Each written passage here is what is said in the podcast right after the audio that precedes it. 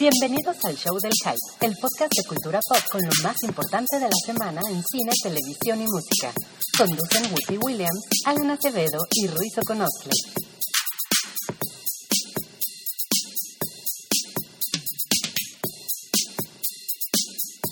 Estamos en vivo. Estamos en vivo. Pues bienvenidos al Hype número 100. Lo logramos. Llegamos al número 100, que era... ¿Por qué el número 100 es importante? ¿Por qué es un número redondo y ya? Porque en realidad no es que llevemos cierto número de... O sea, llevamos 100 semanas grabando el Hype. Son 100 episodios ya. Pero no son 100 semanas continuas.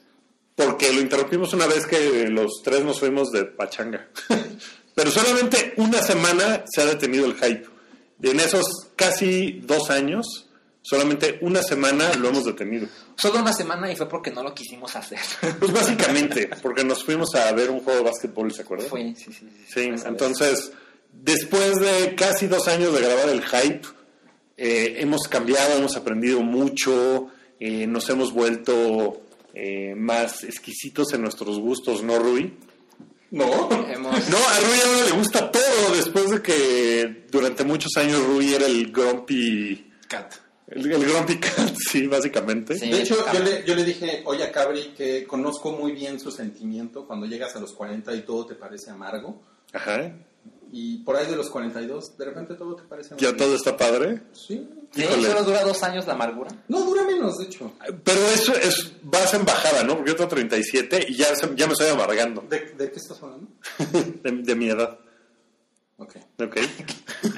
Awkward. Oigan, y a, a todos los que han escuchado los 100 episodios del Hype en todas sus diferentes versiones, en vivo, grabado, en video, otra vez en vivo, otra vez grabado, pues no nos queda nada más que decirles muchas gracias. Un, un, Sí, eh. un bonito gracias. un Sí, bonito- gracias y gracias a todos los que nos siguen desde pues desde Toque de Queda, desde Paiki, desde el Paicas, desde todo eso. Pues está está bien padre que se manifiesten y nos cuenten eso. Siempre que alguien me saluda en la calle y me dice algo al respecto, me, me lleno de entusiasmo. Está, está bien padre. Entonces, gracias a todos por escuchar y pues El- eh, ¿puedo, puedo, puedo- puedo comentar algo rápidamente? Claro. Eh, subimos a SoundCloud eh, los 99 primeros episodios del Hype, ya están ahí. Ya, si ustedes tienen mucho tiempo libre, los pueden escuchar. y pues el episodio 1 yo lo escuché hoy. El episodio La amenaza fantasma. La amenaza fantasma, que resultó ser Soft Tales. no es cierto, no es cierto. Soft, no creo que estés escuchando esto. Si lo estás escuchando, no es cierto, era broma. Pero si estás escuchando, muchas gracias, Sof. sí, gracias por los capítulos que estuviste. Y la verdad fue muy cagado. El primer episodio fue el de Breaking Bad, que lo grabamos Sí, con cierto. Toño Sempere, a quien también le mandamos un abrazo cariñoso. Claro, claro. Yo, yo me lo topé el otro día en una premiere de una película y me dio mucho gusto verlo porque fue, pues es, es parte importante de, del hype. Es uno más de los caídos en esta larga marcha hacia los 100 episodios. ¿Qué pedo, no? Yo insisto en hacerlo conflictivo. Todo sangriento. Todo- Pero eso nos lleva al primer aviso parroquial del día, que es que ¿No tenemos... de la media hora? ¿O no? No, pues no sé, en realidad, en realidad es... Bueno, para empezar, creo que... Producción. Yo sé que la gente que está escuchando pues sabe quiénes somos o se imaginan quiénes somos. Eh, hace rato en Twitter eh, decían que yo no iba a estar, pero sí, aquí estoy. Yo soy Wookie Williams y, y este es el hype. Está Alan como Hola. desde el principio. Estamos desde el principio, ¿verdad? Sí, claro, ya no te acuerdas. Ya no me acuerdo, ya, ya no, pasaron dos años. No, sí, está desde el principio. Alan, ¿cómo no? Yo, yo he faltado como a dos. Los mismos dos que yo. Por Eh, No, ha faltado un poquito. No, tú has ido más de viaje que yo. Sí, yo he faltado a otros, pero, pero yo- aquí estamos. Sí, aquí estamos. También está Rui, Hola. En los últimos eh, hypes, los últimos shows del hype, nos ha estado acompañando Mario Flores. Y a partir de este hype, Mario Flores va a estar de forma continua y ya va a ser uno de los conductores eh, regulares de este su podcast de confianza, El Hype. López Dóriga me la pela. Loret de Mola es un pendejo, nadie lo ve. ¿Qué, qué, qué? Ya estamos al aire. Avisen. Hola, ¿cómo están? Bienvenidos al Hype y muchísimas, muchísimas gracias por invitarme, muchachos. Yo Al contrario de ustedes, no he estado aquí en esos 100 años. En esos 100 años, ¿verdad? años de soledad, es que son los 100 años de soledad. No he estado en los últimos 100 episodios, he estado como en, ¿qué les gusta? ¿5 o 6? Como No, eso está de más. ¿no? Como 10 puede Yo ser. alrededor de 10. Sí, porque esos son los últimos tres. No sé, y otros- les Ah. agradezco muchísimo que me inviten muchachos y espero que Mira, la sí. gente que nos está escuchando, perdón Sachi, eh, pues les agrade esta idea y les prometo que voy a aprender de soft. Ah, Muy bien, de los errores de pasado. Un aplauso a Mario. Bienvenido a- al, al- Ya eres oficialmente un hyper. magio. No, le, no, le, no les vamos a decir qué fue lo que tuvo que hacer. Para No, no, para el video de iniciación está muy cabrón. Es- No Sí. voy a estar limpio. Tienes, te tienes que robarle el banderín de los otros podcasts. Yo solo tengo que decir que la prueba final de 27 implica fluidos masculinos. No mames. Fue terrible, fue Y terrible. este ya es el peor hype que hemos hecho. No valió la pena, no valió la pena. Mira, según el chat, Mario es parte del equipo ahora porque tiene barba. Ah, huevo, y lentes. Ahorita Y lentes, ahorita- ahorita se los quité para, para sacarlos de pedo, pero los- Sí, pues a, a todos los que han pasado por el hype. Sí, Rui, estás alzando la mano. Rui Rui está apuntándonos entre piernas, ¿no? No, sé no, quiero, quiero mandarle un saludo a las personas amables que nos están escuchando en este momento en vivo por Mixler, como Iván Valdés, Luis Enrique Hernández, Wally Llama, Efraín Riquelme, Aztec Moon Knight, que hizo la, la, la, la broma de las, de, la- de las bolas esas de Dragon Ball. Y este- Te- desconozco, ¿eh? No, muy bien. Eh, eh, y, y nos acaba de decir que somos cuatro gafapastas, es Sí, correcto. Sí. Lo somos, lo Ya, somos. ya hay que operarse, güey. ¿Dónde No, nosotros tienen que operar? Ay, es que Es que no, no podemos estar así. yo tengo muchas cosas en los ojos, entonces no creo que no soy candidato a la operación. Mañana en me traigo serio. mis lentes oscuros para que mínimo haya... Si ves que trabajas con Rui. Mientras no tengas dos cosas gran- grandes y peludas en los ojos. Eh, Perdón, Híjole. sabes que lo digo con cariño. Sí, gracias. Pues el día de hoy, además de tener los anuncios parroquiales de, de que Mario se incorpora, a Mario lo pueden escuchar todos los días, salvo los viernes, los Reactor, en el programa Meteorito que se transmite por el 105.7 de FM en el Distrito Federal y el Estado de México también Sí, llega, ¿no? alcanza. Y en internet, y tú vas, y de hecho ustedes tienen que ir, chinga. Pero Wookie va los martes y ñoñamos. Este último martes ñoñamos cabrón de zombies. De zombies, estuvo muy padre. Y está padre porque le llevamos el mensaje nerd al FM. para que no todo sea Para que esas frecuencias- Para que Toño Esquinca de vez en cuando pierda rating. Sí, Toño, Toño Esquinca es medio nerd, ¿eh? O sea, el güey es nerd como de... Bueno, pues invítalo. me gusta Genesis, y me- o sea, es como de rock prog, es nerd como de rock prog. 70, 80. Ajá, es como, este, está cagado. es un dato curioso de ese güey. Pero bueno, escuchen a Mario todos los días y al hype, pues síganse metiendo. Eh, estamos planeando programas nuevos. De hecho, leímos hace poquito el piloto de un programa nuevo que vamos a tener en el hype, ¿no, Rui? Sí, sí, es un excelente Sí lo, sí lo leíste, ¿verdad, No puedo esperar para decirles de qué trata. Es un excelente programa y creo que todos van a quedar muy complacidos. Es súper genérico todo. Va a estar, va a estar padre. ¿Qué es? Nos- ¿Me puedes nos ponen explicar, aquí- güey? Sí, es- güey, quiero probarla. Fue- por fue favor. padre. Nos ponen Es aquí, ya, ya regresen a, a YouTube, creo que eso no va a pasar pronto, aunque a lo mejor podemos webcamear cosas como lo hicimos sí, ahorita. Estamos, estamos pensando cómo hacer que funcionen las cosas en YouTube. Definitivamente el show del hype en YouTube no funciona porque estamos muy viejos, peludos y todo. Bueno. y dura una hora, ese es el problema. Pero, pero estamos Yo- pensando yo qué estoy llegando y hacer. Ya quiero meter la revolución, pero yo digo que YouTube es el futuro. Sí, Mario ya me dijo, ya hay que cambiarle el nombre. Güey, es que. Ahora que se llame Los Marías Flores. No, Ah, no, no, no, no. De hecho dije que se llamara Los Salchis. No, pero es oye, me dicen así, escuchen el hype con tres al final. Es- está medio Y difícil. con Y y todo. Sí, pero... Mira, güey, mira, más feos que Wherever Tomorrow, no estamos, güey. No estamos, cabrón. Entonces, pues si él puede, ¿por qué nosotros no? Es lo que yo digo. Ok, bueno, pues el, ya estoy aquí. el, el programa de hoy, como es un show especial, es un número mágico 100. No vamos a hablar de lo que sucedió esta semana, que tampoco pasó gran cosa. eh, no pasó nada lindo por lo menos, ¿no? Eh, se va a estrenar Crimson Peak, que no le fue nada, nada, nada, nada bien en Estados Unidos. Es más, le fue así súper apestoso. Para variar, para variar. Sí. No importa. Pero, pues, por lo menos Pacific Rim llegó a sus 100 millones y todo. Y, o sea, en Crimson Peak, si llega a 30, va a ser un milagro. Le fue muy mal. Entonces, como no quisimos hablar de eso, porque pobre Guillermo del Toro, No, pero- nos duele por hay que él. verla tres veces cada uno, ¿no? Sí, a huevo, a huevo. Sí, porque creo que está muy bonita. Me, me parece que está muy bonita. También eh, pasó el Festival de Morelia, hubo un par de noticias por ahí. Bueno, estuvo. Tony está ahorita el Festival de Morelia. está pasando, ¿no? Sí, Está sucediendo. Hay una película nueva de Peter Greenaway que no está nerd, yo lo sé, pero anda por ahí una película que de hecho la grabó en México y que se llama Einstein. Ok. El ruso ese loco, en México. Hay cosas chidas del Festival de Morelia. Échenle un ojo. Pues está, suena bien. Rui, Rui fue por las cervezas. Se las voy a abrir. No, Híjole, eso-. Dientes. No, Pero ojalá esté, ojalá esté saliendo. Mira, a lo mejor sí en hacer Tijuana. un video. ¿Con la vagina?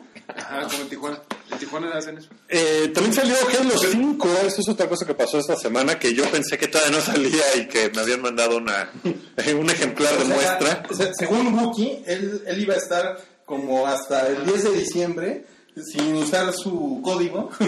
Porque eh, me- no, está embargado.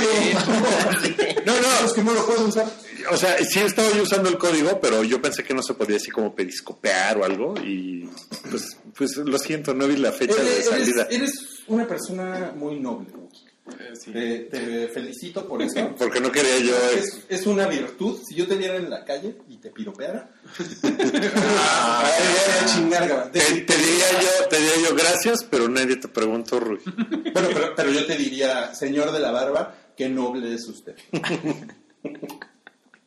Pues en lugar de hablar de las cosas que sucedieron esta semana, lo que vamos a hacer es, tenemos una lista de 100 cosas, o no son 100, algún valiente las va a tener que contar. A ver si son 100. A ver si son 100. Alguien les va a contar. Son 100 cosas. Cuéntanos de esta lista, Rui. Son 100 iconos, Hitos, hitos, Landmarks. símbolos, símbolos de la cultura pop de los últimos 100 años. pero especialmente de la cultura pop geek. Por eso no van a ver a Taylor Swift, aunque seguramente ya es un símbolo de la cultura pop. Sí, pero símbolo. no es un símbolo geek. Chicharito es cultura pop. Pero no es un símbolo geek. Exacto. Claro. Ok. Salchi es un icono. No, pero sí es geek. no sé si. No mames, te atreviste a decirlo y yo digo salud por eso. Ya estás, ya estás Eh, hablando Ya de estás tomando- persona. Yo creo que, que, que Salchi en realidad es un personaje de culto. Sí, A mí me, me, me da esa impresión. Entonces, amigos, vamos a estar durante las próximas seis horas y media hablando de estos 100 hitos. De una vez de la avisamos, no van a ir mañana ni al trabajo, ni a la escuela, nada de eso. Digimon no está en la lista. Digimon no está en la lista. vamos no. adelantando de una vez. Oye, tampoco está Minecraft en la lista. Ay, porque... ya, ya pasó el momento de hacer la lista, Wookie. Sí, pero pues por si alguien se pregunta, no está tampoco Minecraft. Que también nos falta como conocimiento millennial. Deberíamos de agarrar a un chavito de 13 años para que diga que está que nos explicara que está chido. Ya, nadie pasa, nadie baja de los 25. Pero ya no podemos ser cinco, Mario. Ya, ya, Ok, ya se llenó el bien, equipo. está bien, está bien. ¿De Aprender, hablar? aprender de softages, aprender de softages. recordar mi lugar, recordar mi Y lugar. Mario dura cuatro podcasts. Softages, te queremos un chingo. Entonces, vamos, la queremos mucho. va- vamos a empezar con los con estos 100 hitos. Vamos a hablar uno a uno. Uno eso a se uno. trata el programa. Es un poco como, ahora sí que como cadáver exquisito, ¿no? Tú dices una idea y platicamos al Yo les voy a decir un, un hito y ustedes nos dicen qué, ¿Qué piensan, qué, qué, qué- qué les hace sentir. Nos caga, nos vale madre, está ¿Cuál, bien. cuál es está la, justificado. la- la maquinaria que se mueve adentro de tu estómago Ándale, te digo la siguiente ándale. palabra? Y el primero que voy a decir es Game of Thrones. Tu mero mole, chavo. Está cabrón, yo creo que, perdón, ya, ya apañando la palabra, ya apañando la palabra, pero yo creo que es mi serie de fantasía favorita. Creo Muy bien, que voy al segundo. El segundo es... No, no, no es cierto. Por favor, sigue, sigue, Mario. se está poniendo muy cabrona la cosa. Eh, espero que todos hayan ya leído la- las novelas que vamos en la quinta. De repente hay por ahí rumores de que sí vamos a llegar a, a sacar las sexta antes de la siguiente temporada. No se sabe, pero lo que sí está bien emocionante, les recomiendo mucho seguir a los Guardianes del Muro eh, en Twitter, que es una cuenta española, eh, que anda publicando como los rumores porque están grabando muchas cosas en, En España. España. Ahí no voy a entrar en detalles de spoiler, pero están grabando cosas que podrían parecer del pasado, o sea, como del flashback que podría ser de Bran. Y Gookie, creo que tú sabes ahí por ahí unas cosas de Jon Snow, que se le fue la pinche lengua a Kit Harrington. que Kit Harrington, eh, bueno, todo el elenco de Game of Thrones tiene prohibidísimo hablar de cosas del futuro de la serie, cuántas temporadas van a ser, cuál es el futuro de sus personajes, o sea, hay muchas cosas que no pueden decir. Y a Kit Harrington, pues estaba platicando con una revista Belga. belga, y, y dijo, Dijo, "Ah, ¿vale belga la vida? pues dijo, pues Yo me estaba ahorrando ese chiste. YOLO, entonces pues les voy a contar que pues probablemente esté yo en mis 30 cuando deje el personaje Jon Snow. Oh, vaya, creo que acabo de revelar que Jon Snow no se murió. Oh, ¿qué, qué podrá suceder? Entonces, Jon Snow hizo un Pedrito sola. No, así, con la mayonesa, majo. Ay, era así, manzana. Pero bueno, yo quiero preguntarte algo. La serie de Game of Thrones se ha vuelto un fenómeno cultural Sí. gracias al programa de televisión. sí. ¿Qué lugar le das a los libros, independientemente de la serie, como en el mundo geek? ¿Son importantes en realidad? Son en, algo o- o- magnífico. Son eh, básicamente lo que George R. R. Martin hizo fue tomar todo lo de Tolkien y decir, aquí no estoy de acuerdo con que el elfo sea perfecto, con que Aragorn sea perfecto y los orcos sean feos y retorcidos. Él, él es un gordo, él es un gordo feo, que siempre ha sido como rechazado, dijo, así no es la vida real. A veces los guapos son malos y a veces los feos son los chidos. Entonces, él quiso hacer como este mundo de como de grises de Game of Thrones en donde el enano es el chingón, el bastardo tiene cosas chidas, la guapa es una culera y cosas por el estilo. Entonces yo realmente creo que sí rompió récords, eh, rompió terreno en los 90 cuando empezó la serie de A Song of Ice and Fire y pues yo creo que sí tiene su lugar. O sea, no creo que nada más sea una cosa como de, ay, está chingón. Sí creo que va a ser algo importante de lo cual nos vamos a acordar durante décadas. Cámara, pues Ahí, ya está. ahí lo tienen, amigos. ¿Ya ven por qué ahora es un conductor regular del hype? No, sí, el, No, el- sí. el chavo sabe de lo El suyo. chavo le sabe, ¿no? Le sabe. Y ahora vamos al siguiente, que es Twin Peaks. Qué chingón. ¿Quién quiere empezar?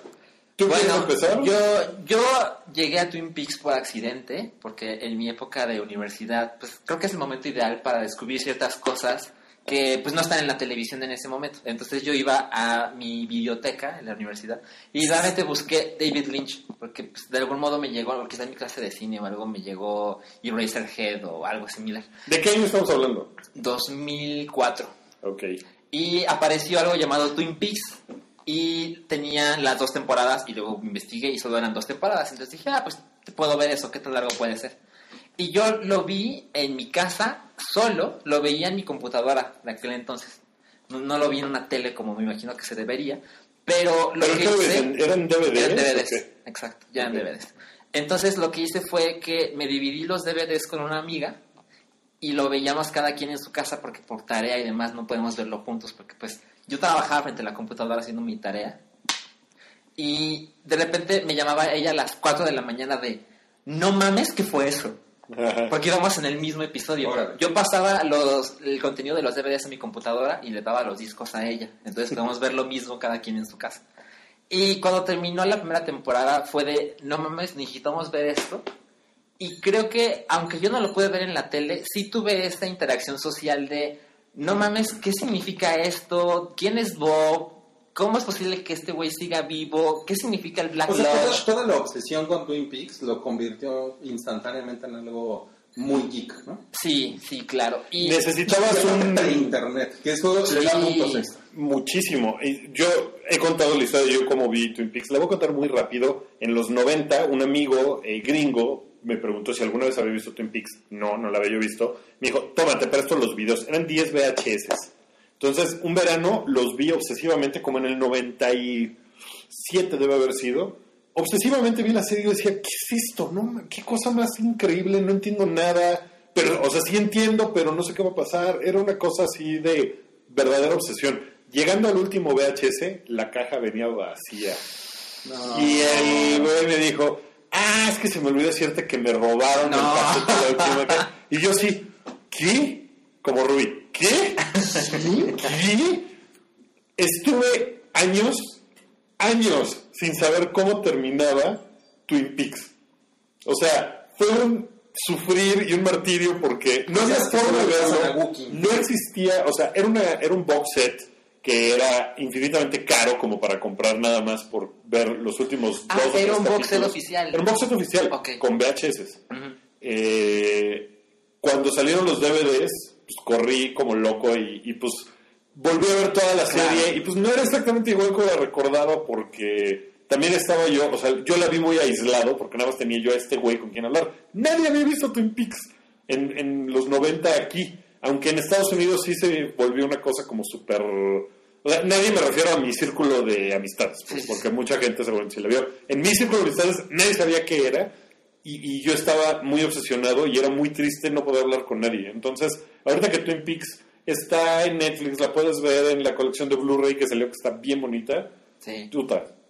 O sea, sí se volvió un, un- una base, un antes y un después de las series de televisión misteriosas y lo que eso significaba, ¿no? Y, Muy bien. y- y por eso va a regresar el próximo año. Y, lo espero con gran Sí, yo también. Ahí lo tienen. Pues vamos con el número 3, que es la primera aparición de los zombies. De los zombies en canon. Ujú, tal como los conocemos, exacto. No, no, no, no el zombie de, de Haití. Eh, que fue en 1968 en la película de, de George Romero, Night of the Living Dead. Sí.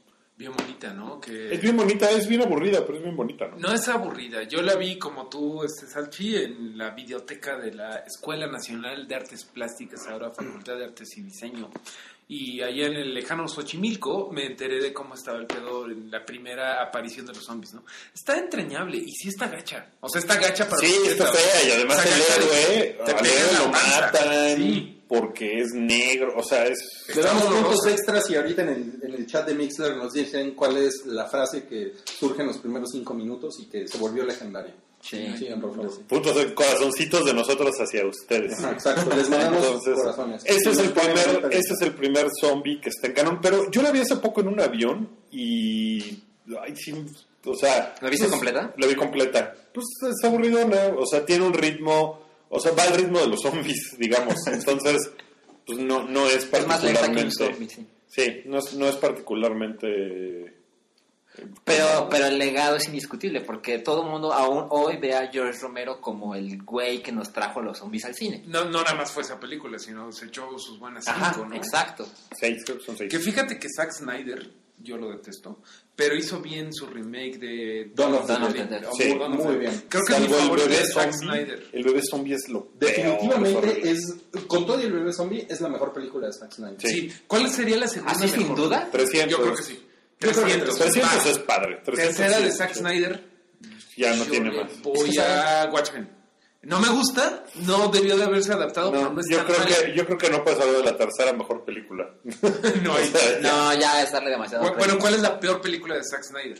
Yo creo que es Soccer, Soccer Punch. Punch. Yo creo que es Man of Steel. Jamás se lo voy a perdonar. Híjole, yo la vi el otro día y No, mames. no, no me pareció tan mala. No, pero, ese, no es el- pero ese no es el tema de hoy, Mario. Bueno, está bien, está bien. Siguiente, el siguiente tema. El tema de hoy, lo siguiente es Teenage Mutant Ninja Turtles. Oh, Apareció por primera vez. Es un- el responsable es Kevin Eastman, que es un Y gringo de Peter Maine. Laird.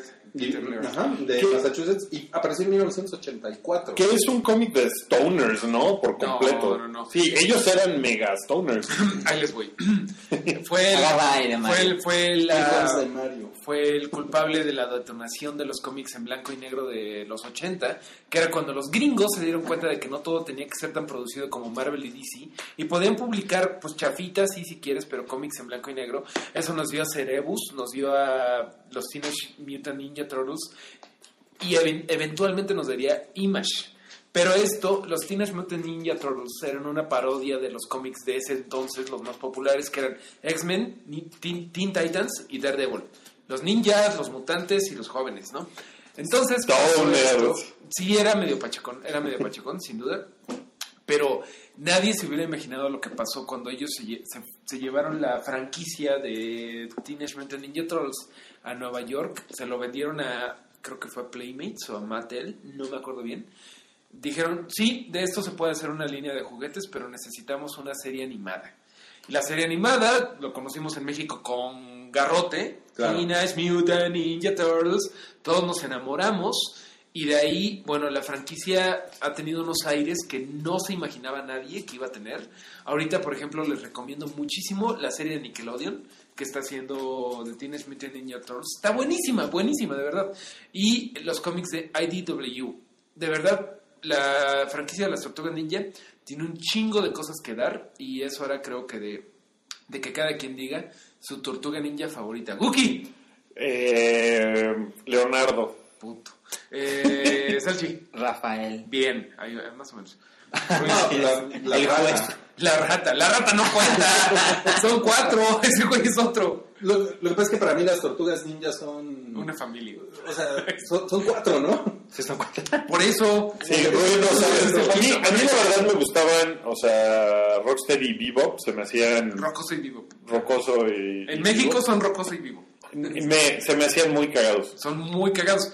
Hay unos clips en YouTube de esos güeyes albureando, así de, ay mamacita, pero explícame por qué se le puso tan dura la al jefe. Sí, sí, sí. Y cosas así que era como de, Ay. Bueno, mi favorita, ya que nadie me preguntó, fue, es Donatello. Y este, No, está bien. Perdón, Mario, pero era, era predecible. eh, en fin. Siempre que uno hace una pregunta, nadie le pregunta. Donatello, dos machines. Oye, había, había una tortuga ninja mutante mala, ¿no? Que se llamaba Slasher. Slash. Slash. Y no es Estaba una bien tortuga padre. ninja, es una tortuga snapper, o también conocida como tortuga alligator. Ajá. En la nueva serie de Nickelodeon es una mascota de Raf, de Rafael, a la que le cae el mutágeno y se vuelve pues, culero, pero luego se vuelve amigo. Es un Ah, pedo ese güey. Y hablando de las tortugas ninja, pa- solo un comentario. Ahora que la gente se queja de que Splatoon cuesta 1200 pesos, de verdad, yo nunca he gastado tanto dinero en un juego como en la maquinita de las tortugas ninja. De las tortugas ninja que era ¿Cuál? grandiosa. No, la de. Konami, la de cuatro es que- jugadores. La de cuatro jugadores, ¿La- la, la primera? clásica. Sí, la que era Yo lo maravillosa. jugué en SNES, que era dificilísima la 1. Ajá. La 2 era ya más aceptable. Era Turtles in Time. No, esa es la 4. Ah, no, ah, es que es hablando de los de Nintendo y luego los Sí. de Super Nintendo, claro, sí, ok. Bueno, Tortugas Ninja, aplausos. aplausos. Sí, sí, sí, sí. Y, y la, y la serie de la serie de Nickelodeon te encanta, ¿no? De Está verdad, vean la serie de Nickelodeon. O sea, la, la, la reciente. Está muy cagada. Eh, Mikey es la cosa más millennial que se puedan imaginar. Es así como toda. ¡Oye, pizza! Y está muy cagada. está muy cagada. Ok, vamos al siguiente. El siguiente es Tiburón o Jaws.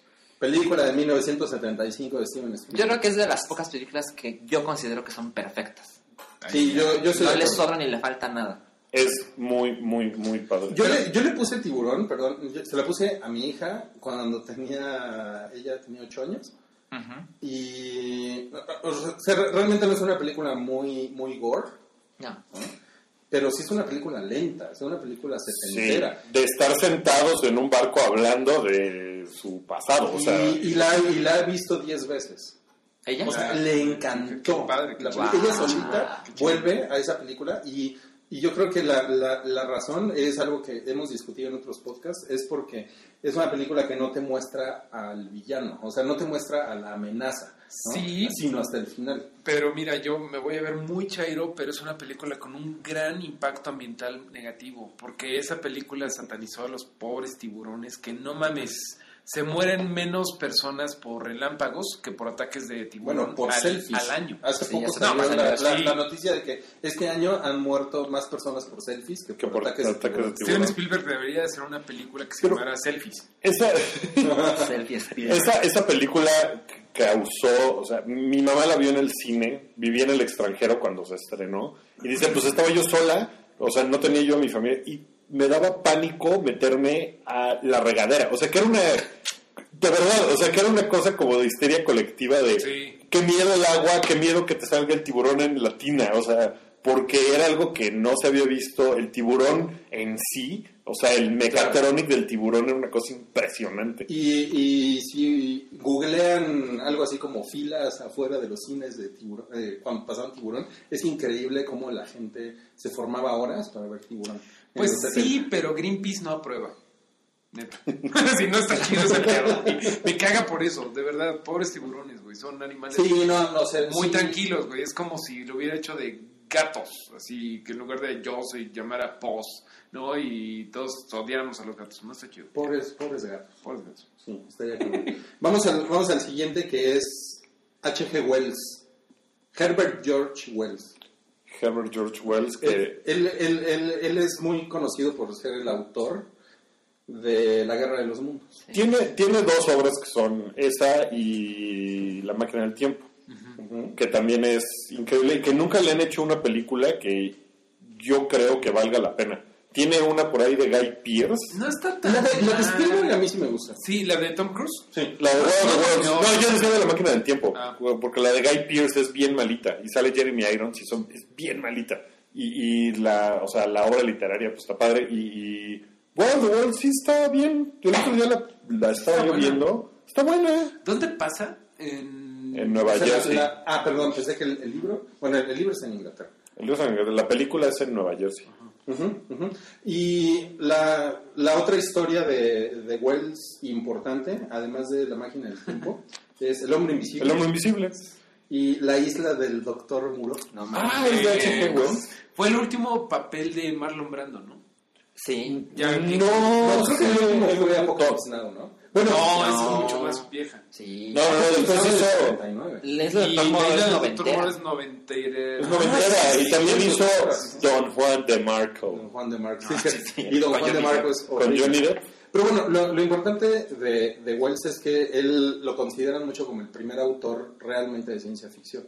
Porque Verne es más como una mezcla entre como ficción romántica. Sí, sí, sí. Es como es otra cosa. Y Wells sí metió elementos de ciencia, ¿no? Este, Sí, como... Viajes en el tiempo, que es súper científico. ¿no? Hombres invisibles, que es una cosa súper científica. Ciencia pura. Exactamente. Bueno, eh, la, la siguiente es los libros del Señor de los Anillos. ¿Qué? Híjole. Híjole, porque además hoy, hoy veía una Los, los imagen. libros, no se clavan en las películas. No, hoy veía una imagen de la primera página que escribió eh, Tolkien del Señor de los Anillos. Que pues sí se ve y dices, ay, ese pinche nerd. O sea, Güey, Tolkien era un chingón porque era un nerd, pero también había visto acción en la Primera Guerra Mundial. O sea, era como el nerd badass que todos aspiramos a ser. Que algunos somos, ¿no? No, Claro, claro. no, pero... Claro, Donatello. Güey, chingones. No, ni siquiera sabes cuáles son los tortugas ninja, güey. Pero se come pizza ya hay una rata. pero la que rata es una tortuga ninja. La, rata es la rata sensei. Pero bueno, em, ¿qué, ¿qué decía yo? Ah, Del Badass. Dios quiera que nunca adapten el Silmarillion. No sé tú qué piensas. ¿Por qué dices eso? Porque el Silmarillion es un poco como el Antiguo Testamento de la Biblia, pero de Tolkien. Es demasiado complicado y es, Es como, como inconexo. es inconexo. O sea, como película sí sería terrible después de ver, sobre todo después de ver El Hobbit. yo no he leído ninguna de las obras de Tolkien. Léela. Eh, pero el Silmarillion es como, sí, no es como las leyendas que formaron la Tierra Media. Y Sí, todo empezó con El Hobbit, que era un libro para niños. O sea, Ajá. incluso estaba rimado. Y de ahí sacaron tres películas terribles. Estaba arrimado. Sí, estaba arrimado. Estaba arrimado en casa de sus papás. Rimado. Tolkien Millennial. Señor los Tolkien tenía 39 años. Un saludo a nuestros amigos millennials que papás todavía. No está mal, no está mal. Estoy escribiendo mi libro. Después de los 25 ya está mal. Este. Mira, aquí nos pone Rogelio Martínez. "Mm, Si no mamen, para Silmarillion van a hacer como 17 películas. Se ha dicho que podrían ser una serie. Eso estaría chido. Eso A lo estaría mejor chido. eso estaría padre. que estaría padre. Estás contradiciendo un poco. Es que así soy. Pero bueno, La verdad es que el, el hecho de que Tolkien haya primero inventado un lenguaje para después escribir su libro de los personajes que hablan ese No, no, no, lenguaje. pero, no, pero es que ahí te estás confundiendo un poco. En realidad, él quería inventar el lenguaje, no, no para el libro, él quería inventar el lenguaje. De- en realidad, el, el libro era más como... era lingüista, literato y soldado. ¿Qué pinches más quieres, cabrón? Y guapo. O sea, pero, no, pero él, eh, o sea, como que él no dijo, a ver, fase A, lenguaje, fase B, libro. Más bien como que el libro salió como algo que facilitó. Sí, como de quién lenguaje. hablaría este lenguaje. Ajá. ¿Qué Entonces, clase de ser hablaría eso? Y, y la, y la mejor manera era cre- crear historias ¿no? que, que- donde se pudiera aplicar el lenguaje. Estaría chingón un biopic de este güey, ¿no? Un Ya hay varios, ya hay varios. ¿En serio? Seguro la, Como la- grande la no hay, sí hay ¿no? varios como de, de, de BBC, de History Channel. Ah, ya, no. pero, Ah, no, un pero sí. Day-Lewis. Como el de Jobs, ¿no? Ajá, algo así. Ok, o sea, ustedes quieren que una biografía les explique todo O sea, ¿quieres. ¿quieres que lo dirija Danny Boyle? Sí, que, que sea este güey, eh, Joseph Gordon-Lewitt, ¿no? Porque Ay, no, estaría ¿Cuándo, padre. cuándo le hice los libros del Señor de los Anillos? puta, yo estaba en la prepa. Estaba muy chavo. ¿Y le hice los tres de golpe? Leí los tres de golpe. De hecho, los saqué de la librería de Popotla, que era mi pueblo. Ok. Está en el DF. Eh, ya no sé Iba a decir, Popotla está en Puebla, iba a preguntar. No, no, no, no, de hecho significa... Es donde estaba el colegio militar antes. Y el árbol de la noche triste. ¿Y tú llegaste a ellos porque, o sea, tú los viste en Pues- ese lugar y los compraste? No, no, no, eh, fue prestado de, de la librería y fue por una amiga mayor que yo, que ahorita debe de tener, pues sí, siempre me llevó es, 10 años. que era Tolkien Deal. Era Tolkien Dili, gracias a Tam, bueno, gracias a ella, Tamara y yo llegamos como eso, Tamara no lo leyó, pero yo sí. y- El, el Señor de los Anillos es una cosa que alguien te tiene que mostrar, ¿no? Sí. No, no llegas a los libros de forma Eh, así de, ¿qué será eso? Ahí te va, ahí te va. No es como el Yo yo llegué principito un donde poco llegas así, fácil. Ahí te va, yo ¿Sí? creo que ¿Sí? el Lord of the Rings, ahorita te, te- te platica su historia, Ruiz. Lord of the Rings es la droga de portal, es la gateway drug, o sea, es como la droga con la que entras a la fantasía. Es como, a ver, entrale a esta madre a ver si te late. Ok. Y No, si no, te late, no es que O sea, solapemos el No, de drogas, es es que- metáfora nada más. El que le Entonces- pone drogas a los Irgus en las primarias. Mira, yo, yo, yo llegué a Tolkien porque yo leía libros de Minotauro, que es la editorial argentina que publica mucha fantasía y ciencia ficción. Y un día me encontré con los libros de Tolkien y, y los compré. Eso, Y dijiste, eso fue todo. ¿qué es Pero en realidad, como yo no tenía amigos en la adolescencia, a mí nadie me recomendó leer Tolkien. Oye, pero entonces, ¿los compraste sin ninguna referencia previa? Pues no. Porque de hecho yo leí El Hobbit después. Ok. Del Señor de los Ok. Anillos. ¿Tú, tú has leído El Señor de los No Anillos, leído. Salchi? Ok, este, la salida está... ¿Tú, tú? Tú dijiste que eres la rata. No, porque a mí, a mí nadie me, pues nadie me enseñó el, ese camino y, por ejemplo, mi papá que me decía mucho que leyera, él me ponía así, la Odisea, ¿no? Y cosas por el estilo, que está muy bien leer la Odisea, Claro. pero nunca me fui por ese camino. En general de está bien leer, ¿no? En general está muy bien leer así. ¿Tienes algo más que decir? Jason y los argonautas. Ok, vamos a pasar al, al siguiente punto porque ya, Oye, ya, ya me molestó su actitud. ¿En cuál, en, en cuál vamos? Porque si va a durar un chingo esto. no importa, güey. Tú relájate. Tú, tú relájate, ¿tienes que llegar a tu casa? Digo, ahorita Tienes que- mis planes. no Se están quemando los frijoles. ok, siguiente. La convención San Diego Comic Con International. Ese Ajá. es el nombre oficial. Comenzó en 1970. Ese es el fun fact. chicos. Órale. ¿Y cuánta gente habrá ido? Ahorita te lo busco. Te, te lo googleo, papá. Te lo googleo.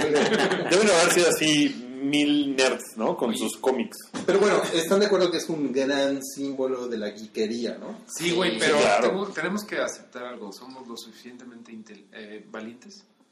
¿Para qué? Yo nunca he ido.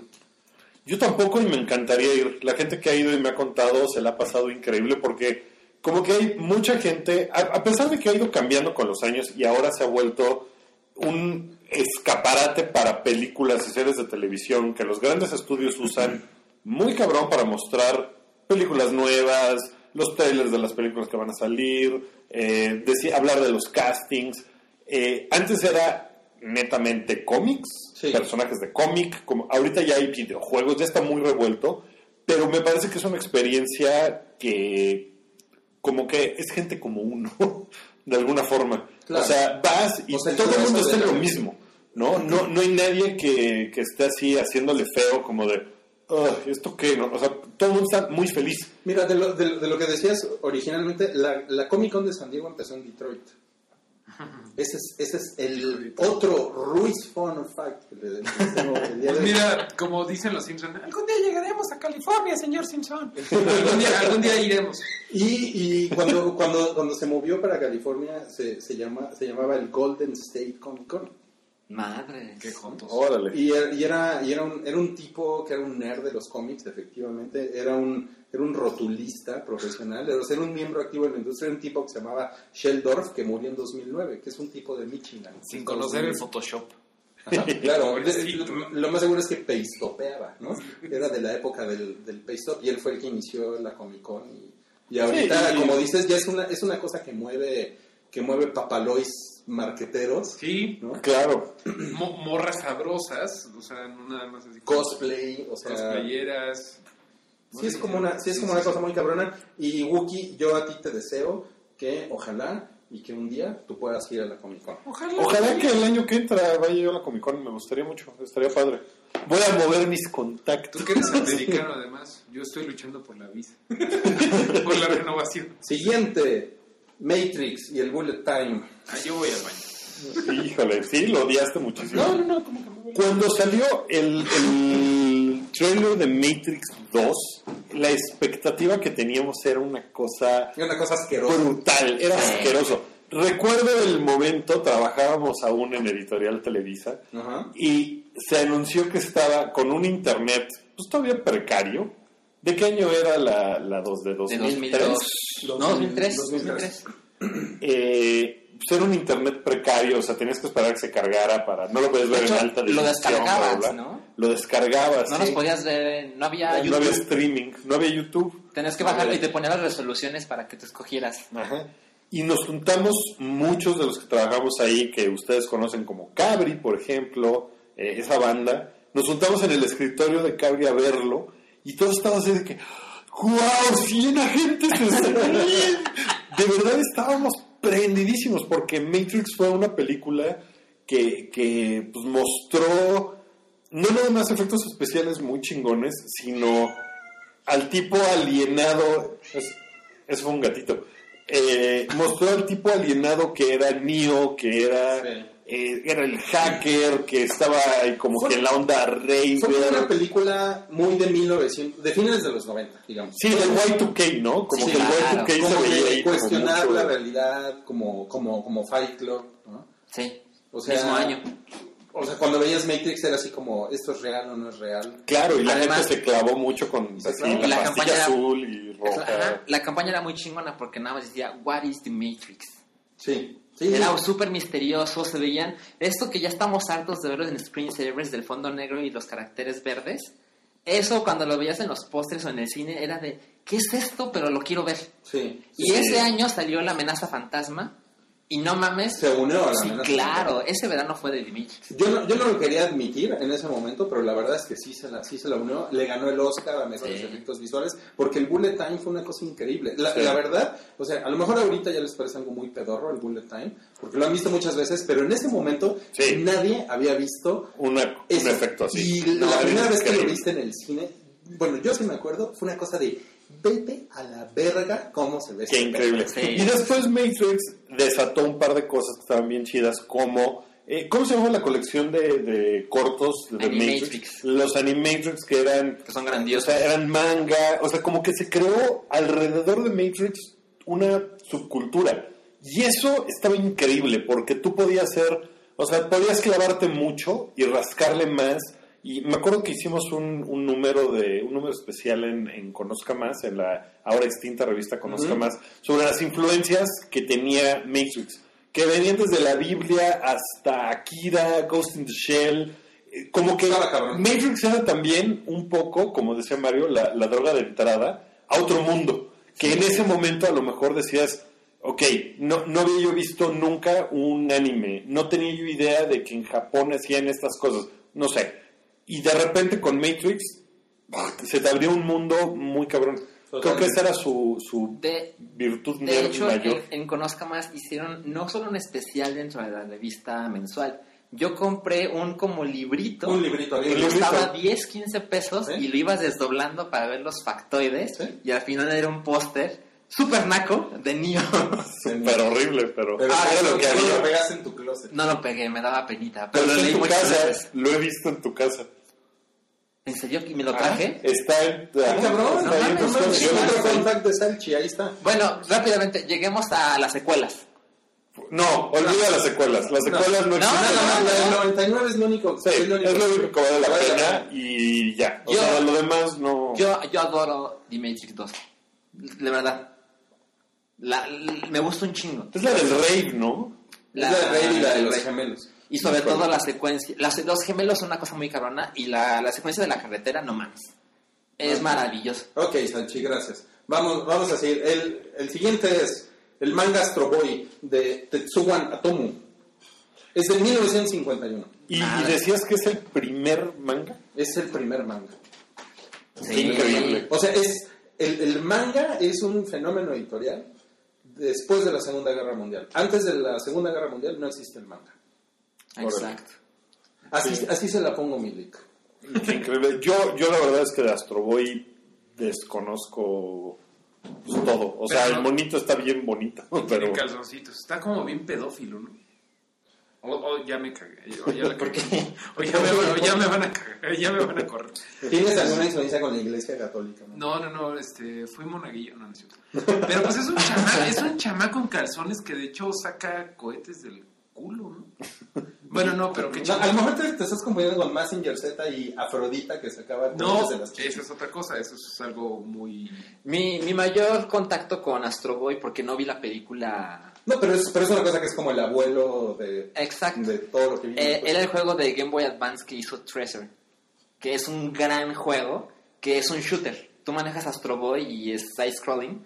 Y de verdad estos tipos hacen unos juegos de shooter que son muy cabrones, porque sí tienes que usar estrategia para conseguir cierta arma en cierto momento. Es un juego así, Game Boy Advance, pesa 8 Órale. megas y se ve muy cabrón. Ese es tu contacto con Astro Boy. Ese es mi contacto con Astro Boy. Pero Astro Boy también desató, o sea, Mega Man, por ejemplo, viene como de Astro Boy, ¿no? O sea, incluso el, el doctor Willy se llamaba, el, El villano. El villano, se parece al doctor de Astro Boy también, o sea, como que hay muchas similitudes ahí. Ok. Está, pues, está padre. Siguiente, los Avengers. Los Avengers, A ver, suéltense. a ver, a ver Mario, los Avengers en el cómic fueron, uh, o sea, ¿no es la primera colección superhéroes o sí? No, para nada. La primera es Justice Society of America, después Ajá. siguió Justice League of America, Ajá. y de Marvel la primera fue Fantastic Four, la primera familia, que de hecho cambió la temática de Marvel de monstruos a superhéroes. Ajá. Pero ellos fueron los primeros, eh, la primera recolección de superhéroes populares de Marvel eh, fue Hulk, Thor, Capitán América, Iron Man, eh, Ant-Man y The Wasp. ¿no? Eh, eran los, los más populares. ¿Por qué no metieron a Spider-Man en ese momento? Porque era popular el güey. Porque siempre fue raro Spider-Man. Fue de Stan Lee, de Steve Ditko, que Steve Ditko era un weirdo. Siempre ha sido un pinche hippie raro. Por eso no lo metieron, pero siempre estuvo como por ahí, sí, como que se iba con los Cuatro Fantásticos, con los Avengers, bla. Pero tiene varios landmarks, o sea, como que, por ejemplo, fue el primero, fue el primer cómic que fue origen de una eh, amenaza más grande que los héroes. Que de hecho esa es la premisa de los héroes. Cuando hay una amenaza demasiado grande para que un solo superhéroe pueda, llegan Llaman a ellos. todos. La primera fue Loki, ¿no? Este que hizo un chanchullo para que para chingarse a Thor, no le salió y de hecho Loki es el responsable de la creación de los Avengers en los cómics. Pero bueno, eso es en los cómics. Después pasaron muchas cosas raras que tuvieron cosas chidas como Vision, Wonder Man, cosas así. Pero después cayó en desuso porque los, los X-Men se lo comieron. Eh, llegó Chris Claremont a los X-Men y Que, fue pues, los X-Men son un grupo mucho más grande, diverso, tienen Eh, fue muchísimas más popular, historias. resonó mejor con la gente porque era como el team de los misfits, el team de los raros. Y los Avengers eran como los chidos, eran como los ricos, como los niños ricos. Pero tuvo cosas chidas luego, luego. O sea, fue el primer eh, equipo de superhéroes que tuvo un gran shake-up, un gran cambio cuando se van todos los originales y llegan los perdedores de Hawkeye, Quick- Quicksilver y Scarlet Witch. Ajá. Y nada más se queda Capitán América. Así empezó con la, la tradición de Avengers Assemble, de que los Avengers se pueden ir y venir, pero los Avengers siempre se, asam- se asamblean, ¿no? Esa es una como tradición de que siempre tiene que quedar uno de los chingones, que Ajá. son Thor, eh, Capitán. América y... No, Hulk se fue al segundo capítulo de Ok. los X-Men, digo, de Avengers. Entonces, los Avengers como que durante mucho tiempo fueron populares, pero luego se los comieron los X-Men. Y entonces en los 90, la verdad es que nadie daba un pinche culo por ellos, ni en los 2000. Ya después empezaron a crearse cosas como llegó Brian Michael Bendis, que es un gran escritor, que hizo cosas como que la bruja escarlata se había vuelto loco, loca y destruyó a los Avengers, los hizo más populares, hicieron a los New Avengers en donde metieron ya a Spider-Man y a Wolverine y ya se hizo popular. Y luego salieron las películas, que Y- todos saben eso. Y las películas en realidad fueron, o sea, yo creo que son, la, la película, la primera de Avengers, es tan importante porque fue como el orgasmo colectivo del nerd de nunca imaginé que esto iba a suceder, ¿no? Como que pasaron años y años y años para que las películas de cómics se fueran popularizando al nivel de que Avengers es una de las cinco películas más taquilleras en la historia. Entonces, eso es lo importante de Avengers. Realizó el sueño masivo. Iron Man es de 2008, ¿no? Y Avengers es de 2012, según Sí. recuerdo. Creo que sí. Entonces, pues ahí son cuatro años donde la gente sí se puede ir familiarizando con cada uno. Yo no daba un peso por Iron Man, por ejemplo, porque yo no leo los cómics. Pero Iron Man me parecía un tipo más. Y cuando ves la Lo película, empiezas a tomarle cariño a cada uno, Thor, Hulk, bla, bla, bla. Y verlos juntos al mismo tiempo sí es... O sea, sí, sí, chingón. sí te pareció chingón. Sí, muchísimo. Ok, siguiente punto en la lista, Neil Gaiman. ¿Por dónde empezar? ¿Por dónde empezar? Neil Gaiman va, ya está hecho, ¿no? Que va a hacer una nueva serie de tele de American Gods. Ah, sí, bueno, es que Neil Gaiman empezó como escritor de cómics en Inglaterra, después se pasó a Estados Unidos con Sandman, que es magnífico, eh, gran película, gran, gran cómic de terror, pero también de algo más, fue parte de la... ¿Él alguna vez hizo algo de Constantine?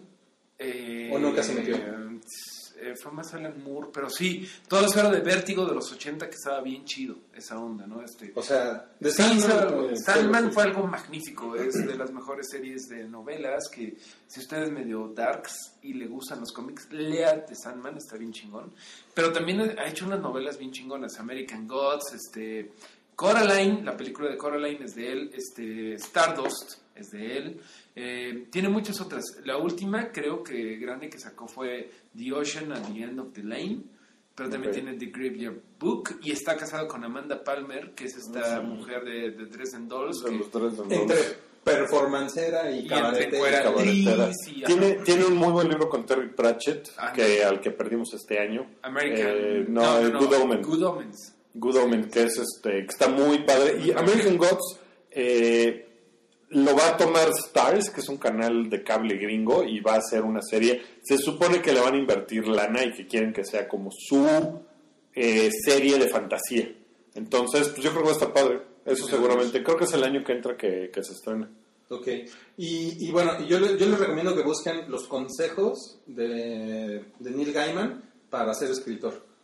Tiene, tiene, tiene, un, tiene un post por ahí en el que da una especie de decálogo. No me acuerdo exactamente si es un decálogo, pero en el cual, si ustedes empiezan a escribir o les interesa eso, él tiene ahí súper buenos consejos y es una cosa bien. Es un rockstar. Sí, y- pero es muy chingón. Pero lo, lo, lo chingón es que no es un rockstar del, de, No, o sea, que es más pose. La verdad es que el cabrón es un gran escritor. Y, y es muy bueno porque no entrevistando gente también eh, lo hace muy bien. O sea, como que. Stoya, por ejemplo, que compartimos eso, tú, Neil Gaiman y yo, Mario. Hemos Sí, entrevistado a a huevo, Stoya los tres. ay, son, son hermanos de leche, cálmate. ok, el siguiente es un poco oscuro. Es la Acker Mansion. Ajá. La Acker Mansion es, es, este, es este lugar eh, que se fundó en 1951, que es de Forrest J. Ackerman. Es un lugar en Los Ángeles y es, y es un lugar que tiene una colección increíble de cosas nerds y de terror. Oye, ¿se podrá visitar? Ajá, claro, porque, ya es, porque ya, es, ya es un museo. O sea, originalmente era, era como una exhibición privada, pero el señor Forrest Ackerman se murió en, se murió en 2008 y ahorita pues ya nada más se llama la, la mansión Ackerman, pero está abierto al público. Entonces, si, si, si ustedes están por ahí en, en, en Los Ángeles, por ejemplo, entre las piezas que tiene la mansión Ackerman está la capa que usó Bela Lugosi en Drácula. En 1931, la figura original de la robot María de Metrópolis, de 1927, y el ídolo de Indiana Jones en Los Cazadores del Arca Perdida. Qué No padre. O sea, o sea sí, es- sí, es un- sí es como un epicentro Es de objetos. de los nerds. De los nerds. Que tú decías, Mario, que se confundía con la casa de Guillermo el Toro, Que se llama The Bleak House. de Bleak ¿Dónde House. está eso? Eh, creo que también en Los Ángeles. Pero bueno, Guillermo del Toro ha acumulado un chingo de ñoñadas bien chingonas. Sí, Va para es, hacer la es increíblemente ñoño y él, eh, lo que les platicaba es que él en entrevistas dice que cuando quiere un prop, que pues dice, bueno, yo lo pago, pero me lo quedo. Cuando hay en la producción de una película, entonces así de, no, pues quiero la cabeza de Hellboy, ¿no? Entonces él la paga, pero ya al final es suya. Pinche ñoño. La esposa de Guillermo debe estar así. "Ay, otra Otra, vez". otra chingaderas. De hecho, ellos viven en otro lado. Ok, el siguiente punto es Arrested Development. chingona serie, chingona serie que empezó en Fox y que era de las primeras series como bien meta. Y ahí Sí. empezaron un chingo de, se- de actores buenos. Jason Bateman, eh, ¿cómo se llama este güey? El que hace la voz de De- Batman Lego. Este, eh, Ah, se llama Wilson. Ok, sigan, sigan. Will Arnett.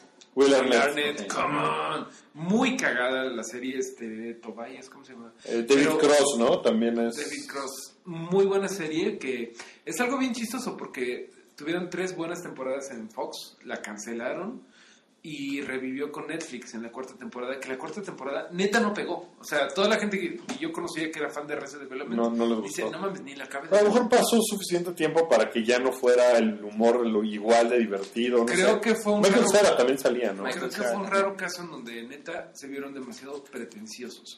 Quisieron ¿Sabes? demasiado. Yo, yo vi la, temporada, la cuarta temporada en Netflix y tiene algo que se me hace muy chingón, pero no es práctico. Ellos hicieron chistes. Que hay, hay, por ejemplo, una escena donde Michael Bluth recibe un mensaje que es lo que es como el punchline del chiste que alguien acaba de contar, pero lo recibe en un mensaje de texto. Y te lo ponen un instante en la pantalla y yo no le entendí No. y le tuve que regresar y le puse pausa y ahí es donde el chiste Pues, entró. Pues Se murió el chiste. Bueno, Exacto. fue importante cuando salió porque era un humor muy diferente al que estaban Cabrón. acostumbrados todos, todo el mundo. ¿no? Sí. Y luego la cagaron. Siguiente. Street Fighter, el videojuego, no la película. Bueno, posiblemente a ese le puse más dinero que, que el otro. Le, le has puesto más dinero a Street Fighter que a las mujeres.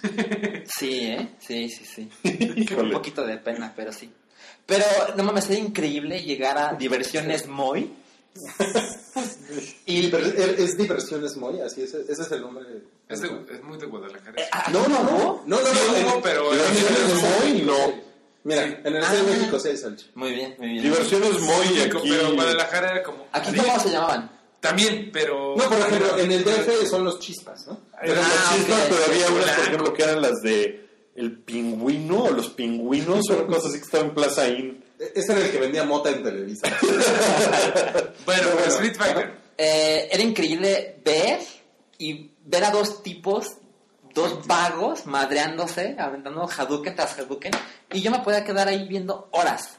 Yoga Fire. Yo, no, fire. Yoga Flame. Tiger, uppercut, tiger, uppercut. tiger, Y tiger, era, era una cosa muy uppercut. sencilla, era, era hasta racista el juego, Sí, porque claro, todo. la china es así, Machista, el japonés es así.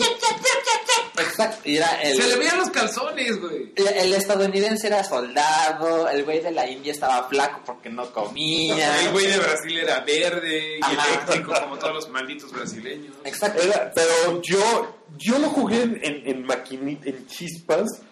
Nunca fui tan bueno en chispas como fui en Super Nintendo. Super Nintendo era, o sea, ese juego era mi obsesión en la vida y en el momento en el que lo jugaba yo en Super Nintendo, creo que nunca he sido tan bueno para algo como en ese momento era yo para jugar Street Fighter. Para, para tu epitafio, man. Sí, te lo juro. Y, y después, o sea, últimamente lo he jugado en Xbox y cosas así, y no es tan acá, pero es memorable en maquinitas desde el chavito que decía, se lo paso, güero, te lo paso. No, se vale trabajo, güey. No, no trabes. Yo trababa, la verdad es que sí trababa, pero déjame me salgo de la esquina, güey, no, no, pues, trabando era, o sea, yo, yo era invencible. O sea, yo jugaba con, con mis amigos y les decía, ¿con qué botón quieres que te gane? Entonces, ellos escogían un botón y el personaje. Lo ganaba yo a todos. O sea, era para el documental de Cookie, una vida perdida. una adolescencia Sí, perdida. mira, Y si lo quieren complementar, busquen los podcasts de Macho Cabrío, pero es más o menos la misma época cuando Buki no tenía sexo. Ahorita que Wookie dice que lo jugaba más en Super Nintendo, ese fue el juego que decidió que Nintendo iba, iba a ganar la guerra de las consolas de aquel entonces. Porque Genesis, de Sega Genesis tenía mejores gráficos y tenía más colores y la música era mucho mejor. Pero Capcom únicamente sacó Street Fighter 2 para Super Nintendo. Y ahí fue Ahí valió más todo, Cuando porque ya Genesis tenía el- la leyenda homoerótica de Altered Beast, Altered que eran Beast. dos griegos en calzones, que uno se transformaba en oso, o sea, era así como... Como tú. Tú eres un bear, ya lo sabemos. Ok, el siguiente es El quinto elemento de 1997. Chingona, ¿Del güey. 97? Es del 97. Es de Luc Besson. Sí. Es de las chambas que salvan a Bruce Willis. No, ¿qué te No, pasa, Bruce Willis? no, Es grandioso. Die Hard, eso ya es Die inmortal. Hard 1, Die Hard 2, Die Hard 3. ¿Armagedón? No, pero Bueno, eso... él es- él es mi Todo. Ok, hablemos del hilo, hablemos del hilo. Es una película que era ¿De cuál hilo? de... La morra. O sea, era una película extranjera de arte de alguna forma, Sí, pero también sí, era de sí. ciencia ficción y de acción. Era rarísimo. Era rarísima, pero era increíble. O sea, los, los tipos malos Eh, estaban padrísimos. ¿Cómo se llamaba el güey este? El tipo Prince. Sí. Perdón, sigan, El sigan, tipo. Prince, el que era como jotón y que... Ah, este, que es Ah, este. Sí. No, Chris, Chris Tucker. Tucker, Chris Chris Tucker. Que, que es genial. O sea, ese personaje es Y el, y maravilloso. el- y el- el güey está increíble, ¿no? Es- es- El güey está increíble. ¿Cómo se llama la, la chica que canta? Ah, no sé, pero bien padre, güey. El azul. La azul era. Lavaplana. ¿Cómo se llama? Lavaplan. No, lo que pasa es que Pero quiero muy poner, chingona, güey. quiero poner la... Eh, escuchen, escuchen. Misk. Multipass. Buenísimo. Sí, no, no, Multipass. buenísimo. Multipass. Sí, eso es, está padre, ¿no? Es muy Ya- padre. sí, Y creo que- además ah, ah, tiene su, su onda al final. Es mega cursi. Que Dios la Sí. bendiga, güey. Es, es padrísimo. final es súper cursi. Es súper cursi. Ya hemos hablado de. Además, hemos tenido la discusión de si el quinto elemento era ella o era el amor. Sí. Güey, el quinto Es elemento, la mamada esa de que el quinto elemento era el amor y la tierra y bla, bla, bla. Me Ajá. recuerda un chingo a las gemas infinitas de Marvel. El cotorreo ese que traen de ahorita. de- Oye, sí, ¿eh? Ah, pues sí, Cierto. eh, un Muy, poco. muy, bueno, ya. Oye, pero Sí, ¿qué será la séptima gema? Es el amor. Entonces, En realidad es la del poder. Espero Eh, que así no acabe siguiente. Avengers 4. El siguiente es Jack Kirby. Chingón ese güey. Eh, creó a los New Era, era talentoso, ¿no? era Era talentoso y, y muy sub- era rebelde. subvaluado, ¿no? Como No. que Stan Lee se lleva todo el crédito. Lo que pasa es que ese Stan güey- Lee era el productor, era el güey del, de la labia, era el güey que buscaba la lana. el que contestaba las cartas en el bullpen. Stan, o sea, Stan Lee, Jack Kirby no hubiera llegado tan lejos. Pero a la vez, sí, Stan Lee sí le quitó un poco de, de talento y de todo a Jack Kirby. Pero Jack Kirby era un poquito necio, era un artista. Y, Jack, y Stan Lee era, el, era el, el del bar, era el del negocio. Pero Jack Kirby es un tesoro nacional gringo. Y él, y, él, y él fue el que determinó el estilo visual. Totalmente. De- de- de la Marvel. Energy, la Kirby Energy, que es cuando Doctor Doom hace su puño y le salen bolitas alrededor. Ajá. Totalmente ya Kirby, pero no nada más de Marvel, también definió un chingo de cosas en DC, aunque trabajó poco, pero hizo a Darkseid, a todos los New Gods, toda esta onda, eh, unas creaciones medio pinches por ahí, pero Era, era un definitivamente Marvel... equipo, era un equipo increíble, ¿no? Ya, la vida de Jack Kirby. Kirby era una locura, güey. Ese güey, este, sus papás eran sobrevivientes del holocausto, el güey era muy pobre, era un chingón, el Jack Kirby. Aplausos. Ahí lo tienen. Jack Kirby. ¿El cuándo murió? increíble, güey. ¿Eh? En 1994. Totalmente. Y medio pobre. La viuda ya recibió... O sea, a él no le tocó hacer cameos en películas de Marvel, lo cual es un poco triste, pero así es la vida, amigos. Pero a la vez es como...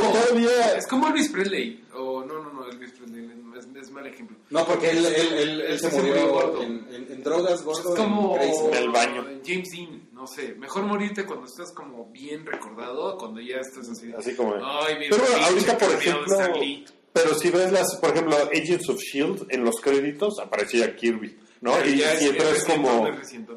Sí, pero como que ya se han tratado de congraciar con Jack Kirby. Sí, pero la cagaron varios ratos. Pues sí. La verdad, sí. El siguiente es Drácula. que es una novela de 1897 de Bram Yo- Stoker. Yo, cuando era preadolescente, mi papá tenía una copia de Drácula y dije, ay, Drácula, me va a dar miedo, la voy a leer. Lo tomé y lo empecé a leer. Y la novela, no, pues lo que pasa es que la novela es una novela epistolar, Básicamente. Entonces, Son puras cartas. son cartas. puras cartas. Me pareció una cosa aburridísima. Y yo, ¿y cuándo me voy a asustar? ¿Cuándo es cuando las tres vampiras se llevan a este güey. a- A- Al joven Jonathan Harker, Jonathan Harker, el esposo de Mina Harker. el esposo de Mina Harker. Pero, pero como novela es, es muy difícil. Es Entonces, las, las adaptaciones, eh, por la que hizo Francis Ford Coppola, que, que se ve viejona y los efectos especiales tienen un verde fosforescente. Pero es la película. Pero es la película, es muy encantadora. O sea, tiene cosas muy, muy bonitas. Bueno, desde el póster, esta gárgola que sale en la portada y la tipografía que dice Drácula es como asqueroso y Sí. sexy. El chongo como tipo leía, pero gone wrong. Está chido. Ajá. Ajá, toda la... Sí, sí, si pueden leer el, el libro, El libro es grandioso. A mí me parece chingón. ese sí, sí es muy chingón y tiene esta ventaja, de nuevo volviendo a tiburón, lo siento porque es Felipe Chairo, pero, pero de que no te, no pasa es te hizo que los murciélagos estuvieran en peligro. De hecho, sí, güey. No te, no te muestra al, al, al vampiro, o sea, te lo, te lo describe a través de cartas, Sí. pero, pero no es como una narración en primera, eh, o sea, en tercera persona tan objetiva de qué es lo que sucedió en el castillo del, del, conde. Entonces, sí, es una, es una cosa es una cosa inesperada, sobre todo si nunca has leído, o sea, si no sabes que Drácula, estás esperando algo cinematográfico, es un güey escribiéndole una carta a alguien. ¿no? Sí. Entonces, sí es una, eh, pero es una experiencia chingona leer el libro. Yo lo leí muy chico, yo creo, y no me prendió. O sea, porque avanzaba y avanzaba y avanzaba y es como de... quiero. ¿Cuánto el vampiro, no? O sea, como que... Pues no. Y aunque no es la primera novela de vampiros No. de, la, de, la, de la historia, ¿Cuál, ¿Cuál es la primera novela? Creo, creo que se llama, no sé si se llama Camila o Carmila, es una cosa así, pero es una novela que... De Lilith y ese pedo, ¿no? Ajá, es una, es una novela que sí le saca unos buenos 20 años a, a Drácula, pero Drácula, pues no mames. Pero- es el- es el hecho, los vampiros eran un poco como aquí el, eh, el coco. O sea, era como algo que lleva siglos existiendo en, en Europa. En, sí, en, en Europa, de hecho, los vampiros originales eran inmigrantes indios que se movían hacia Hungría, hacia Rumania. Pues sí, porque, o sea, eran, eran tipos que iban así como de, me corrieron de mi país por mi religión, o sea, no es que chuparan sangre, lo que pasa es que se volvieron gitanos, De se alguna volvieron, forma chupan sangre, Mili. se volvieron, o sea, eran como los gitanos que, El fisco. que en la noche salían y asaltaban a las personas Sí, y se robaban a los, los niños, trabajos. ¿no? Y, y- Como los centroamericanos. es cierto, amigos centroamericanos. Siguiente, Hitchhi- Hitchhiker's Guide to the Galaxy. Buena, buena serie. De Douglas Adams, que provocó toda esta desmadre, todo el mame de, de Towel Day. Eh, una película muy mediocre, pero la verdad es que la serie fue el- como el abuelo de Terry Pratchett y de toda esta fantasía irónica. Ajá, es- te iba a preguntar cuál es su gran gracia. Que fue pri- fueron los primeros en agarrar la ciencia ficción y agarrarla de cábula. Esto era como un Re- Reader's Digest o como un National Geographic Wow. de la ciencia ficción. Y, y ya, estuvo. La siguiente es la película animada Heavy Metal de 1981. Us- ¿Ustedes la, la vieron Yo la vez? vi, soy- No completa. vi- No, o sea, veía yo cachos y era como prohibida, ¿no? Sí, Porque era como... Había chiches. Ajá. Sí. Entonces, pues sí, cuando la vi que tenía yo así ocho años era de, "Ah, ¿qué estoy viendo, no? Me van a Estaba cachar. pinchita. No sé si, si, si recuerdan la revista Heavy Metal. Sí, claro. Sí. Que- Había donde, también. Sigue. donde, como comentábamos antes de, de que empezara el, el podcast, eh, las portadas las ilustraba tipos como Simon Beasley ¿no? o como Richard Corben. Y fue como un lugar impreso donde se hacían... La- lo raro. Pues sí, y se hacía, digamos, fantasía ilustrada, ¿no? De- como de Frank Frazetta, de Boris Vallejo, de otros De hecho, ahorita. Grant Morrison va a ser el editor eh, invitado. No sé si en el siguiente número o lo que sea, pero se ha hablado mucho de eso. O sea, sigue, sigue siendo, sigue Así siendo es. importante. Claro. Heavy metal. El siguiente es Gene Roddenberry. ¿Ustedes saben quién es Gene Roddenberry? No, tío Royce. No. Gene Roddenberry es el creador de Star Trek. De Ah, pues, la serie de televisión de Star Trek. O sea, es, George Lucas de Star Trek. es el George Lucas de Star Trek. Pero, pero- pero es, es- es muy cagado que no sea que no sea como ahorita una figura tan relevante, ¿no? Pues no, porque Star Trek nada más apela a cierto segmento, creo yo. O sea, es una serie para muy ñoños, para muy clavados. Star Wars es una cosa más pues amigable con el usuario, con el con el que no es heavy user, ¿no? De la ñoñada. Como que como que Star Wars fue mucho más amplio y Star Trek se clavó en no sé si era la onda nada más de exploración espacial y eso hacía que fuera más denso, no sé, pero no Star Trek creo que nunca fue, más- nunca apeló a las masas Eh, como creo que es para güeyes más, más viejos que nosotros. Creo que es para cincuentones. De hecho, la, la, la idea original de Gene Roddenberry era como hacer una especie de Flash Gordon para la, para la televisión. O sea, estamos Flash hablando- Gordon, güey. Flash Gordon es como de, 1900 de los 20. es de 1964. O sea, Flash Gordon no, no, no. no. Ah, Eh, no, no, no. eh, Flash Gordon es de los 30. de los 30, es sí. de 1928. Que también creo. fue referencia para Star Wars. Sí, claro, claro. claro. De hecho, Pero, eh, o sea, pero si lo, si lo ven así, toda la onda de Star Trek, o sea, empezó en el 64 y luego las convenciones de Star Trek fueron muy grandes. O sea, la verdad es que sí, o sea, sí estamos hablando de más de una década que sobrepasó Star Wars, ¿no? En, en, en popularidad y sí, porque además era, eh, pues, era como parteaguas también, ¿no? Era lo que había Exacto. en, en ese género. Sí, sí, sí. Y, y era una cosa que inició con la televisión, además. O sea, o sea sí, sí, sí está cabrón.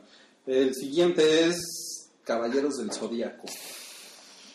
Aquí nadie le tocó más que mí, ¿verdad? A mí me tocó, pero no le entré. ¿no? Yo estaba muy clavado en Marvel. Vas. Pues mira, yo pues yo crecí en Guadalajara, entonces mi familia no es muy católica, pero me llevaban al catecismo. Y eran los sábados. Y los sábados pasaban igual que en Me Japón. pregunto a qué va esta... Pasaban un episodio a la semana de 30 minutos de los Caballeros del Zodiaco.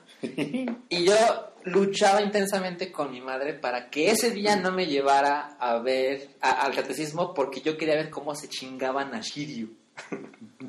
Y de verdad era un problema en mi casa porque al final mi mamá decía, bueno, ya, quédate en la casa y vemos eso. Y lo veía conmigo. Y salían los 80 litros de sangre con cada puñetazo. ¿Y qué de Cristo? Y que, bueno, Cristo podía esperar, ¿no? No, Cristo. Pero, pero cuando íbamos al catecismo, nos salíamos del salón y jugábamos con nuestros caballeros del zodiaco. Porque esos rings que vendían de con los muñecos de rebaba, Ajá. quitábamos a los muñecos y poníamos a los caballeros del zodiaco con sus. Ay, qué increíble. Porque lo- así inició la serie, todo era como un torneo y le daban los... los Pero es una cosa entonces que se asocia a la infancia. Yo, yo ahorita no recuerdo muchas cosas, ¿eh? Es Yo recuerdo mucho freudiano. la saga de... Claro. sí, sí, sí. la saga de las 12 casas y la de... ¿Cuál es la de las armaduras doradas? Era de las 12 casas. Las dos casas. Yo vi eso estando en la universidad al mismo tiempo que veía Pokémon, porque era como de, "Ah, no tengo nada que hacer.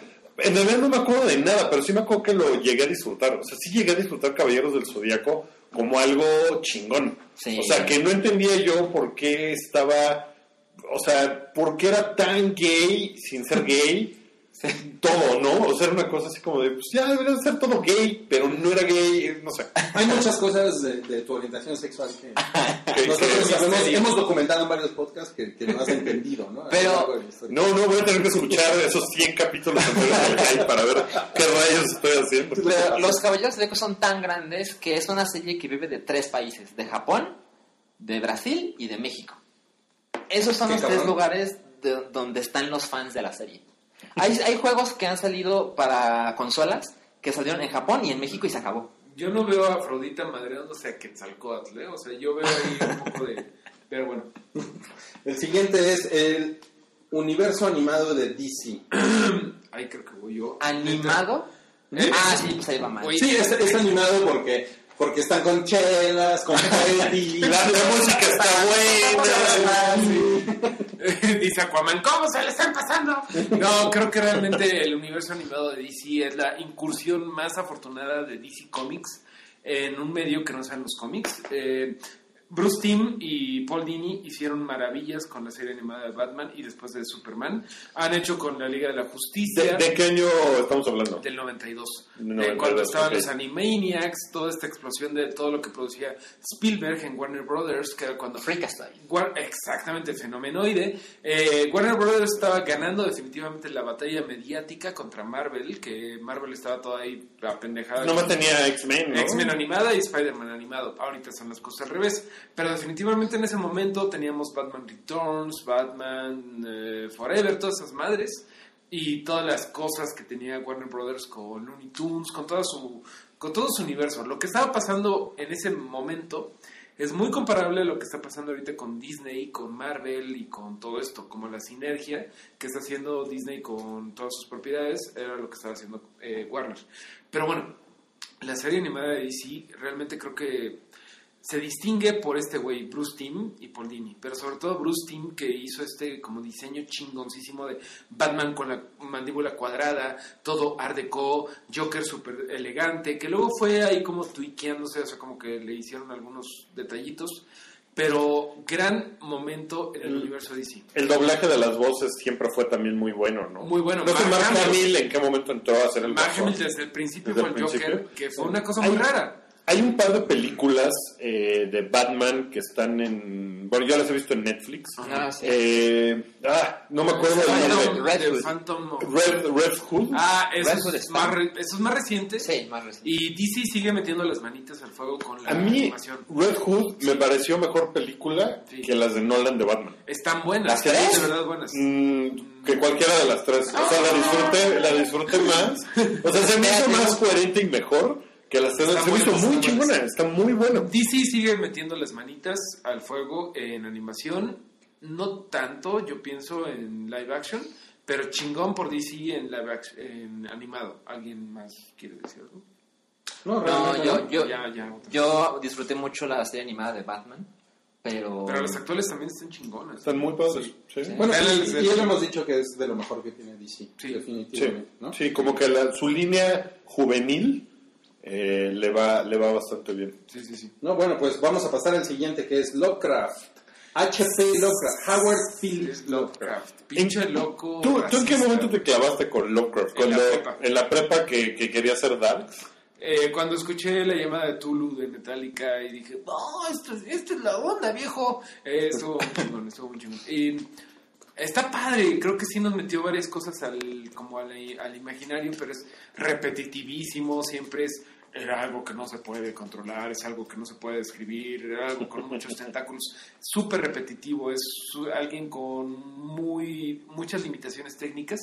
Y su biografía es terrible. El güey es un racista. Era verdaderamente un racista. El güey está enfermo de... O sea, se enfermaba cuando veía negros, en pocas palabras. Toda su obra de que los seres del otro mundo y todo eso son analogías de lo que él sentía cuando veía gente que no era blanca. El güey está muy enfermo, pero si separamos eso de lo que hizo y no pensamos en eso, tiene, tiene obra china, ¿no? Me parece que toda esta onda de que Tulu te quiere comer. Ahora tú, tú dices Tulu. Yo digo Tulu. Vamos, vamos a escuchar la pronunciación correcta para Tulu. Aquí viene un how to pronounce. Cthulhu. Cthulhu. Cthulhu. Cthulhu. Pero aparte como jotón. A mí, ¿quién? No sé, creo que este personaje no está en la lista, pero Philip K. Dick está como a la altura de Lovecraft. Es diferente. No, es- está, es- estás hablando de dos cosas. Porque Philip K. Dick era un hippie. Ese güey se metió ácido. Ese güey era un libertario. Ese güey era super... Sí, sí, pero me refiero a, a su influencia en lo que vemos actualmente. No, no. Pues con tu... No, no, está muy difícil Comparar. Compararlos. Sí, porque además, o sea, la, la onda de Lovecraft fue como influenciar gótico, dark, o sea... Era el Edgar Allan Poe americano, güey. O sea, bueno, también Edgar Allan Sí, sí, o sea, eran, eran, eran, eran gringos los dos, pero, Sí, sí, sí. pero eran de dos estados distintos. Ok, Pero sí, o sea, fueron como de dos... dos Sí, uno es como de los muertos y Uno es como bueno, en, eh, en la obra de Philip K. Dick también se muere- hay muertos. se mueren personas. Ya, ya viene esta Pero como que de- me da la impresión de que como que los fans de Lovecraft y de Philip K. Dick se juntan en Nine Inch Nails, ¿no? O algo así. Entonces como que es el punto de, Viene una serie de Amazon, The Man in the High Castle, la- ¿Qué es? el mejor libro. de Philip K. Dick. Es Cabrón. increíble. Ese, ese libro Es un gran libro. Es un Es, gran libro. es- es- es el de los nazis Nazis. ganan la guerra, ¿no? Ajá. Japón se y entonces. Japón no. Dick, pero... Ok, ya. pero O sea, bueno. ¿por, qué, por qué siempre empiezan a... Pues no sé, pero no meter el estamos, desorden. estamos en un top 100. Bueno, el siguiente es District Top 100. 9, así, tal cual. O sea, creo es de las pocas películas de las que vamos a hablar en este top 100. Sí. Pero es District 9 porque es una película muy representativa de Neil Blomkamp. Es el One Hit Wonder de Neil Blomkamp. ajá, o sea, creo que eso es lo que lo hace importante, que es un One Hit Wonder y que además es como una de estas películas que hicieron con green screen y con animación por computadora, lo pendejo. Y que se ve increíble. Sí. o sea, se sigue viendo muy chingón. Y, y, pues, digo, atañe a, a un momento cultural importante. eh, o sea, es el reflejo de, de la cul- o sea, de la sociedad en la cultura popular llevada con robots y aliens y o sea es una cosa hermosa Sí. esa película Puso muy, este, como Fernando del Paso este güey. Además es muy, es muy político. Sí, o es sea, muy bonito. Sí, claro. muy político sí o sea pero creo que eso está padre pero Pero a veces es geek, ¿no? Porque, porque hay, hay Sci-fi, hay cohetes. Claro, y eso es lo que la hace importante. Porque, o sea, podrían haber hecho una. O sea, puedes ver una película del apartheid, Sí. ¿no? Ah, chingón. Pero esta película va por ahí, pero te lo pone con personajes que son. Y lo hace medio más universal al no hacerlo de africanos contra sudafricanos, contra holandeses, o contra de, de mexicanos contra criollos. No, es eh, langostas contra humanos. Eso es como más universal. Claro. Se me hace. Y la lista sigue. En el siguiente podcast hablamos de los números 26 al 50.